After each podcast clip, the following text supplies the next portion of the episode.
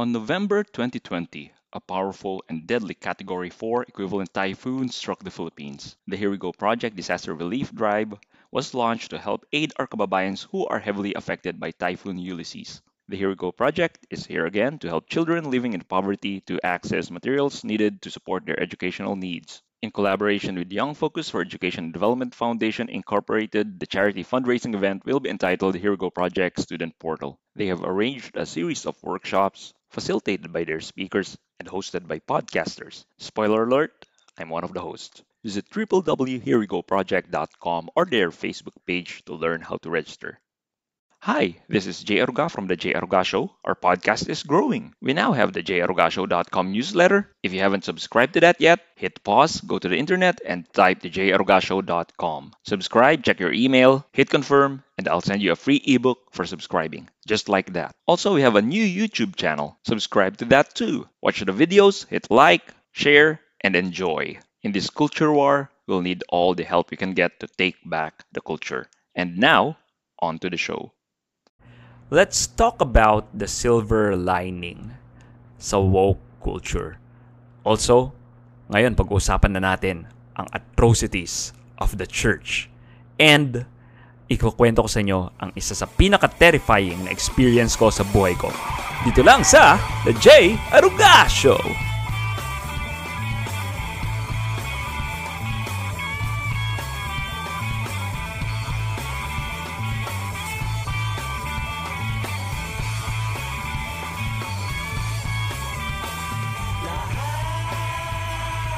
Kumusta? Kumusta? Welcome to the J. Orga Show, the first conservative Filipino podcast in the land.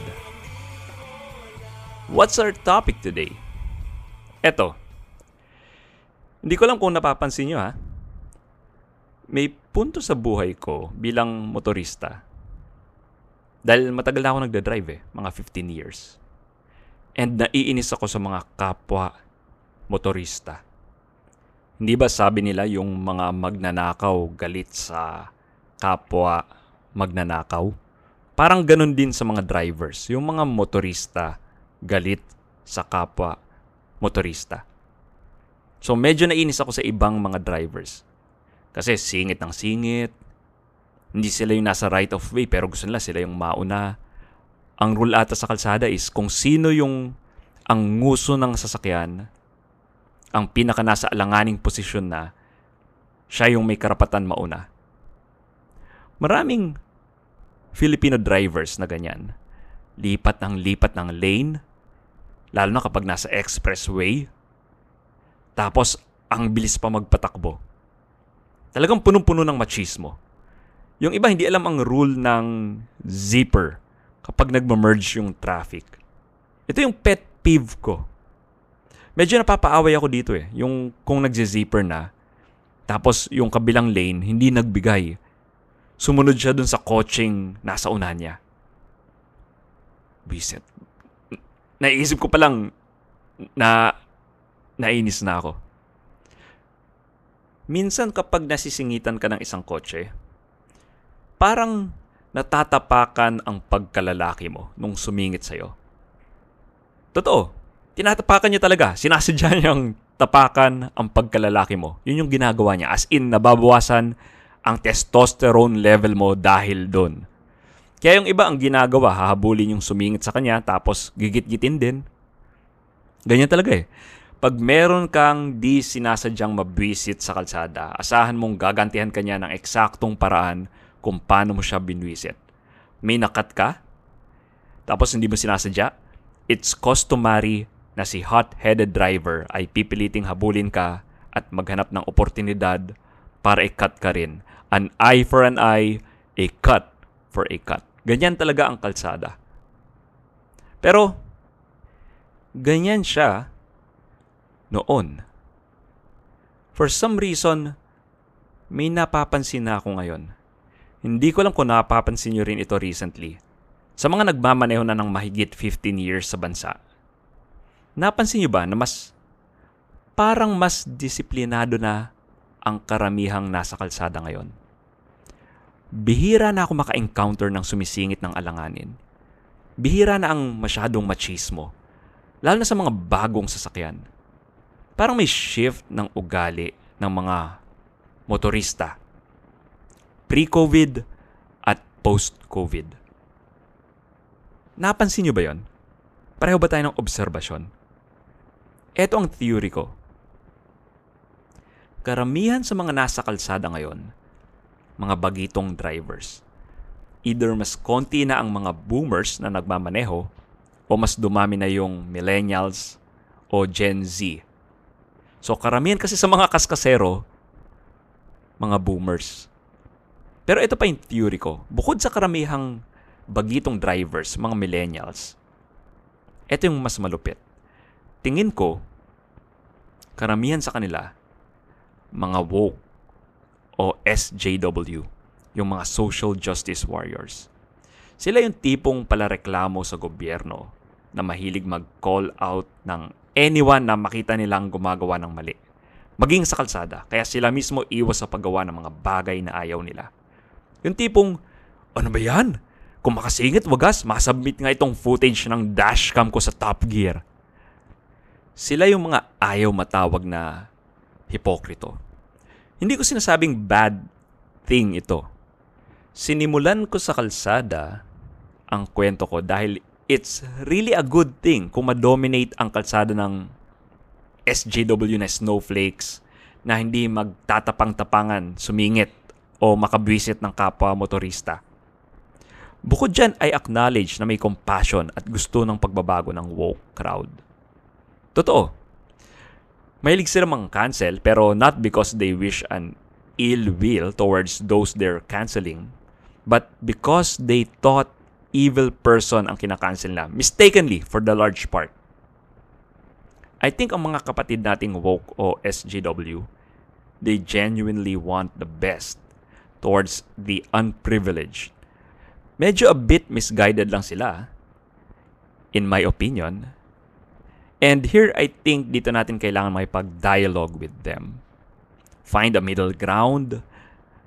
Baka lang kasi may ideas na hindi pa nila nadidinig. Kaya they believe what they believe in.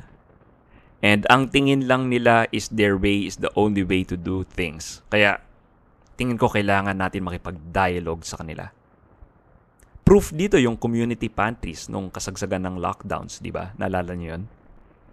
Even if we disagree sa community pantry, whether you think it promotes communism or you think na act of charity ito, one thing we can't deny is the motivation ng taong nag-initiate nito. They want change. Nabagalan sila sa gobyerno, naawa sila sa kapwa nila, sa kapitbahay nila, kaya nila naisipang magtatag nito.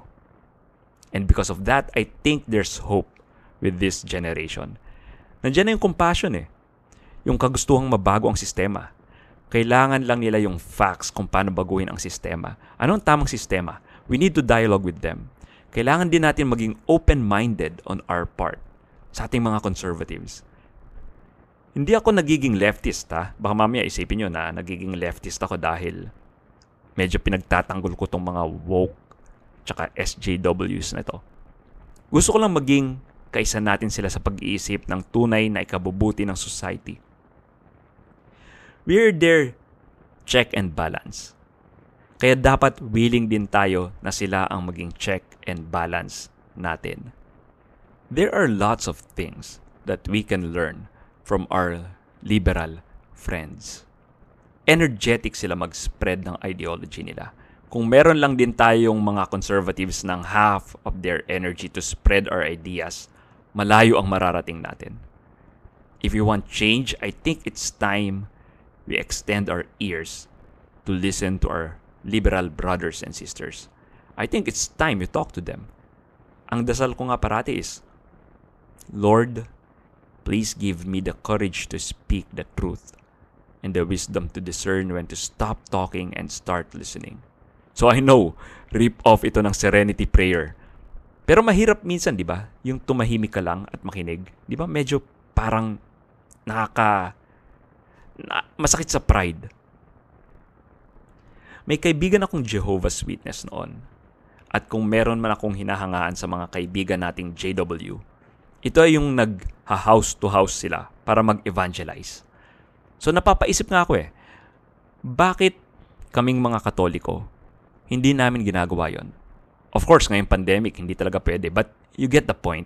May mga leftist na ang style nila sa pag indoctrinate ay yung mag-classroom to classroom para makapaghikayat sila sa rally, makakonvince sila na ang communism or socialism is the best form of the economic model. Tayong mga conservatives, bakit hindi natin ginagawa yon? Yung makipag-engage tayo sa mga universities, sa schools. Napapanood nyo ba si Will Witt ng PragerU? Interesting yung mga segments niya. Pumupunta siya sa campuses, tapos tatanungin niya yung mga estudyante doon. Minsan, pambobong tanong. Like, what is a woman? Or, is free college a good idea? O, are you proud of being an American? Hindi niya kailangan mag-explain ng side niya pero minsan expose ang inconsistencies ng woke ideologies kapag tinatanong mo lang sila ng mga simpleng tanong. Guys, we need to get out of our comfort zone. We have something in common with our brothers and sisters on the other side. We both care for people. So for this episode, medyo babaguhin ko muna ang catchphrase natin. Conservatives, let's engage the culture.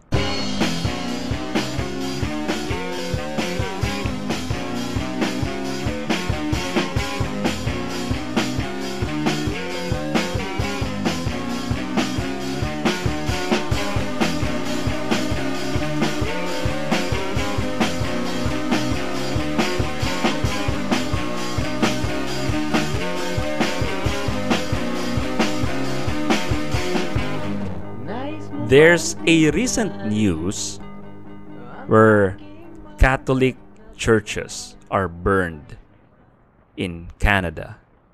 Seven churches were burned in the span of two weeks. Ang dahilan ay babasahin ko mula sa website na Loudwire. The term cultural genocide has been used to describe the treatment of indigenous children from the 1880s to the 1990s throughout Canada. Over 110 years, roughly 150,000 indigenous children were sent to boarding schools to be stripped of their language and culture, facing horrific emotional, physical, and sexual abuse in the process. The Truth and Reconciliation Commission reports. At least 130 of these schools Many run by the Catholic Church were open throughout Canada until the late 1996. It's estimated that up to 6,000 neglected children died of malnutrition and disease at these residential schools, though the true number may not be known as many records were destroyed. In the late May of this year, the remains of 215 children were discovered on the grounds of the former Kamloops Indian Residential School in British Columbia. Just days later, at least 750 additional unmarked graves were found at the former Marieval Indian Residential School. Additional grave sites continue to be discovered, leading to a nationwide outcry and revitalizing the discussion of the evils of colonialism. End of quote. Rather na mag-comment ako specifically sa issue na ito, I think it's time I address here in the podcast the past atrocities of the Catholic Church. Because although the Catholic Church are home of very inspiring saints, nag nagkakaroon din naman kami ng mga members na mapapa-face palm ka talaga. To put it mildly. Minsan nga yung Pope mismo ang atrocious. Ang laging atrocity na ina-accuse tayo of ay ang Crusades. Although I don't think the Crusades is that bad.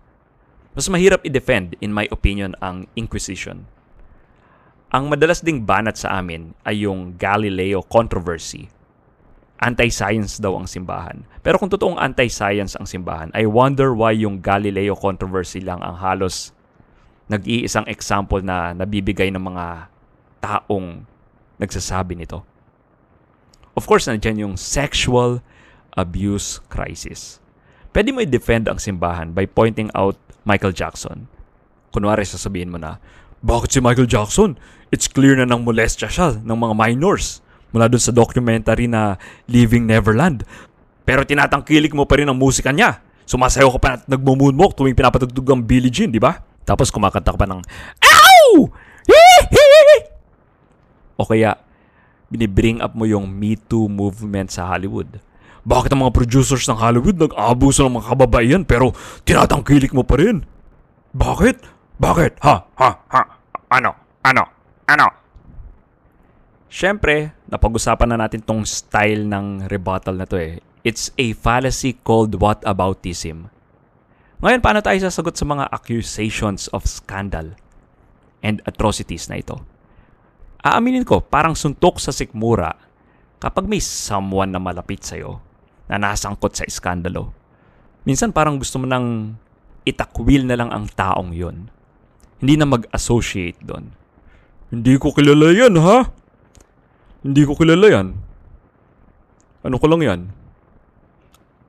Best friend ko lang yan noon, pero ngayon, acquaintance ko na lang yan. But the church is not a museum of saints. It's a hospital for sinners. At minsan talaga kahit sa ang field may mga hipokrito. O kung hindi man hipokrito, nagfe-fail sila to meet their own standards. Halimbawa, nasa ospital ka. Nagpa-check up ka sa isang pulmonologist tapos, sinabihan ka na itigil mo na ang paninigarilyo mo. Then, paglabas mo, nakita mo yung same doctor na nasa smoking area. Parang binitray ka niya, di ba? Pero kahit na hipokrito yung doctor na yon, it doesn't take away the fact na masama yung manigarilyo para sa'yo. Minsan naman may teacher na sobrang galing sa math. Pero one time or maybe two times, nagkamali siya sa computation niya. Tapos kinorek siya ng mga estudyante niya. Hindi nangangahulugan na ang buong field of mathematics kung saan based ang tinuro ng teacher na yon ay mali ng lahat. Nagkamali lang siya i-uphold ang tamang computation but the truth that he's teaching is still objectively true. Ganon din sa mga turo ng simbahang katoliko. Maraming Catholics na nagpo-falter sa pag-uphold ng sarili nilang tinuturo. Pero hindi nangangahulugan na huwag na natin ito sundin Mataas din kasi ang standards talaga ng moral teachings ng Catholic Church. Mahirap talaga i-uphold lahat. Kaya kailangan natin ng grace ng Panginoon. But it doesn't mean na hindi na natin dapat subukan i-uphold ito. Ang difference lang ng isang taong hipokrito sa isang taong hindi hipokrito ay ang taong hipokrito tinuturo ang mga moral teachings ng simbahan pero hindi nila sinusubukan i-uphold ito. Talagang wala na silang pakialam. Hindi ka hipokrito kung sinusubukan mong gawin ang moral teachings the best you can.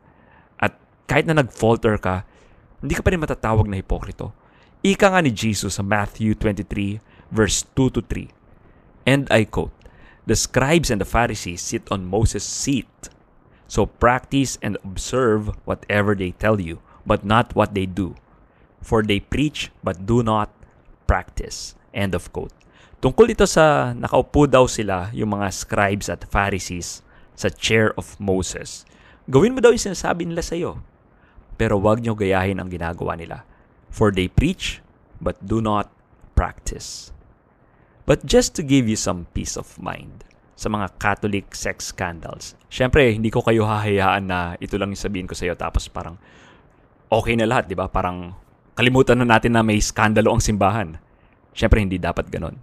Kapag may nakausap ka na talagang galit sa simbahan, dahil tingin nila atrocious ito dahil sa sex abuse crisis, or baka may makausap ka na siya mismo yung na-abuse ng pare, as part of the body of Christ, I think an apology is in order. We can apologize in behalf of the church. Sa totoo lang, kahit Pope ang gumawa nun, I would wish that he be sent to jail. Okay, so now that we got that out of the way, let's now talk about the facts of the sex abuse crisis. Ayon sa John Jay College of Criminal Justice, 4% of priests from 1950 to 2002, so yung 2002, ito yung year na in-expose ng Boston Globe ang scandal. Kung napanood yung Oscar Award-winning film na Spotlight, maganda yung pelikula. Actually, recommend ng Vatican na panoorin ng mga pari yung pelikula. Tungkol ito dito. Okay. So, 4% of priests daw have been accused of scandal. Note that accusation does not always follow na guilty na kagad sila. But anyway, alam nyo ba na hindi lang ito solely Catholic Church problem. Yung skandalo, yung child abuse, it happens across the board. And medyo napag-initan lang ang simbahan ng media nung time na yon. One insurance industry spokeswoman by the name of Melanie Stonewall said that their claim experience shows this happens evenly across every denominations. Searching yung article ni Electra Draper from the Denver Post entitled Scandals Create Contempt for Catholic Clergy. Kung gusto niyo pa ng isang source, you could search for the article by Pat Wingert entitled Priest Commit No More Abuse Than Other Males. Hindi ko sinasabing wag nating ipasawalang bahala ang church sex abuse crisis. It is definitely a betrayal of priests and bishops to the gospel of Christ. No doubt about that. It is a failure of the church to act upon it. It has been mishandled and the perpetrators were sometimes not punished to a point na parang kino-cover up pa nga nila ito. However, in the past 10 years, samot-sari na ang ginawa ng simbahan na measures para dito. Nung time pa ni Pope Benedict. Ang latest na ginawa ng simbahan dito is yung summit that Pope Francis called last February 2019 entitled Meeting for the Protection of Minors in the Church. Kailangan pa rin natin syempre maging mapagmatsyag para may accountability at ma-feedback natin kung may pari o bishops na nang-ahabuso pa rin. That is also why we need to pray for our priests and bishops. On the Crusades and Inquisition, I think kailangan nila ng mas in-depth na discussion. I'm thinking of inviting someone to interview para sa Crusades or Inquisition. Yung mga indigenous people daw na natagpuan sa mass graveyard sa Canada. Gusto ng mga nagsusunog ng simbahan na mag-apologize daw si Pope. So, kaka-opera lang nga ni Pope eh, nung time na yon Saktong-sakto, at the same time na nagsunog sila ng simbahan. Ino-operahan si Pope. Medyo mahirap din mag-come up with an apology kung nasa operating table ka. Pero nevertheless, I would be prudent enough to wait muna for further investigation on the graves before I react quickly.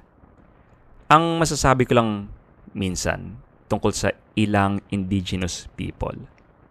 Minsan sila yung casted as victims ng history. Pero ang hindi natin alam and hindi na sasabi sa madla, conquest is how you acquire land during nung time na yon. Kaya yung mga nagrereklamo, kunwari nung nag-celebrate ang US recently ng 4th of July, sabi na wag daw i-celebrate ito dahil yung mga puti pumunta sa Amerika at dinrive out ang mga Indian tribes na ito. And violently for that matter. Ang hindi lang nasasabi ng media is itong Indian tribes na dinrive ng mga puti.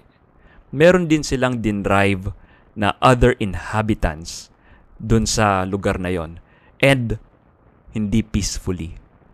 Sometimes savagely din pinagpapatay nila, pinagre-rape nila.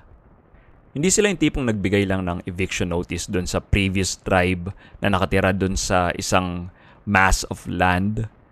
Uh, guys, uh, maari ba kayong umalis? Kasi gusto namin kami naman ang tumira dyan sa land na yan eh.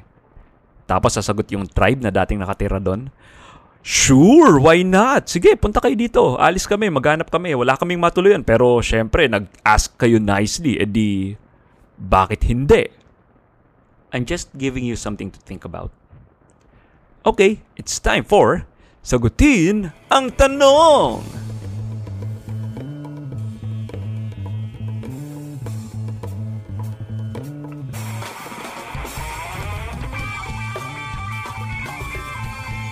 In this week, Sagutin ang Tanong, sasagutin natin ang tanong na ano ang pinaka-terrifying experience mo, Jay?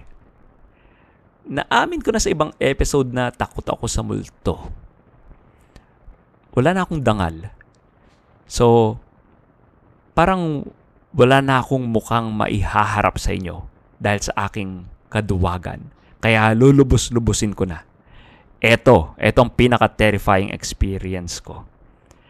Dati, takot ako sa mga wild na rides sa amusement park. Dati yun ha. Ngayon, I would like to think na hindi na. Hindi na masyado.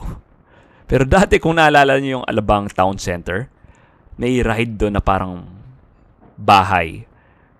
Mukhang inosente lang nung una. Inaya ako ng buong barkada sumakay dati buong akala ko, parang kiddie ride lang siya. Akala ko pang bata.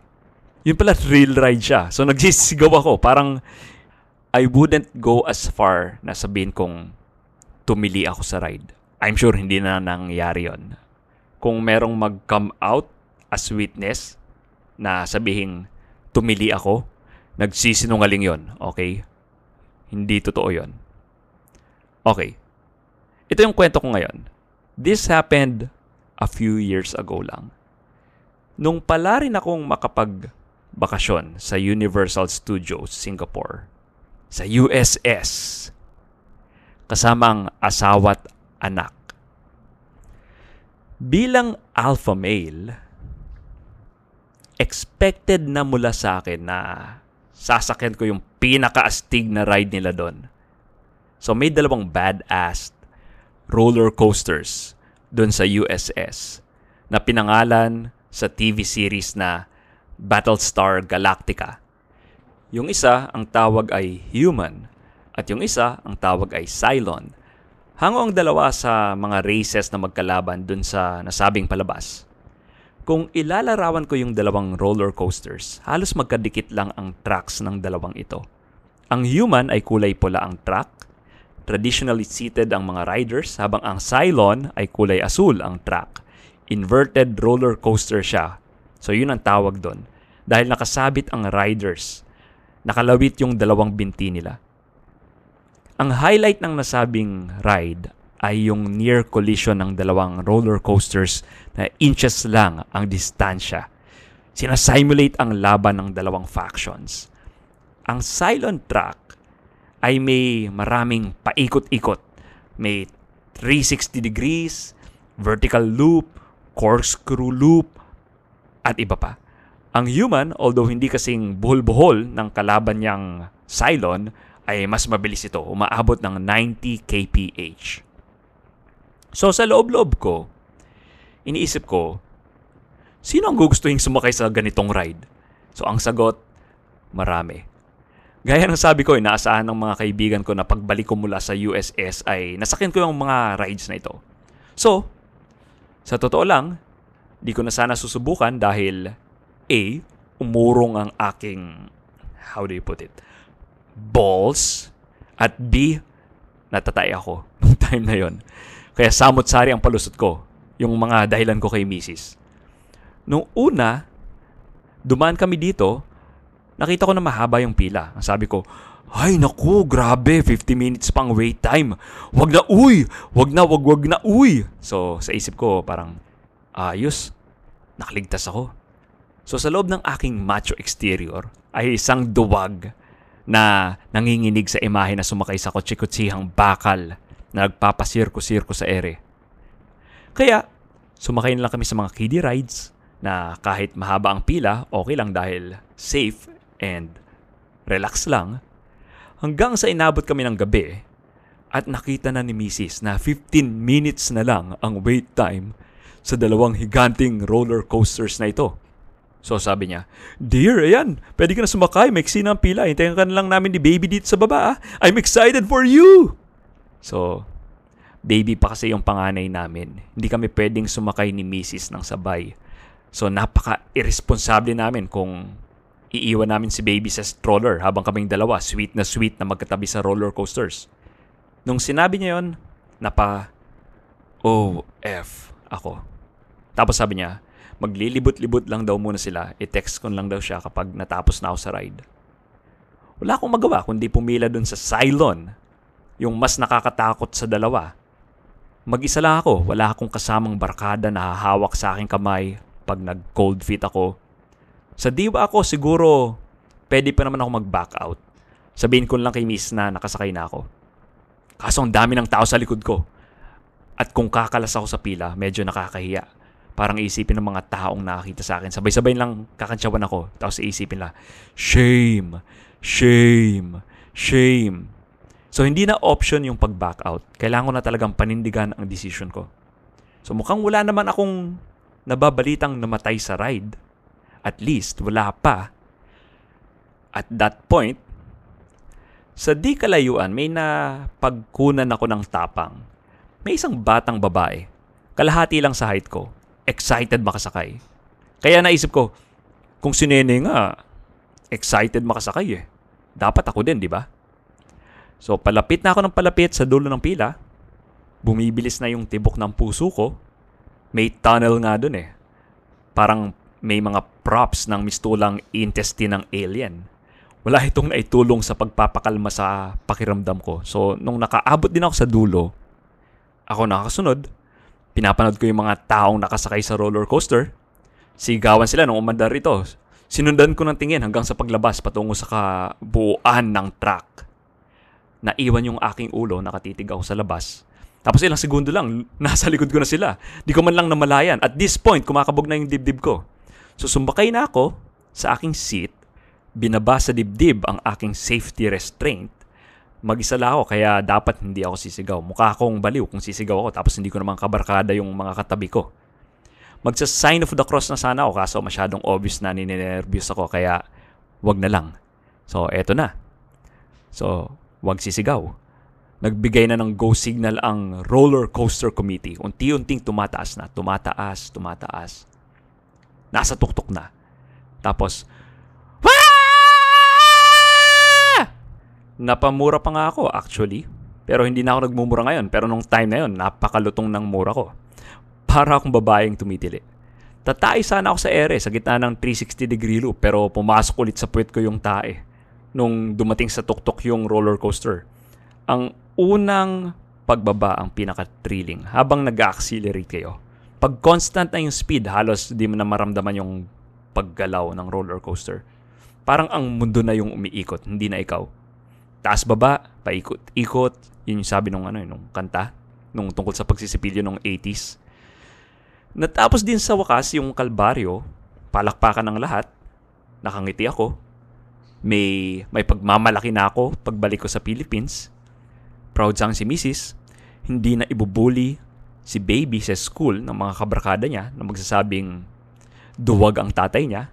So, yay! So, kailangan ko na i-text si Mrs kung nasa na sila. Then, pag bunot ko sa aking bulsa, Teka, nasa ng cellphone ko? Dinukot ba ng katabi ko?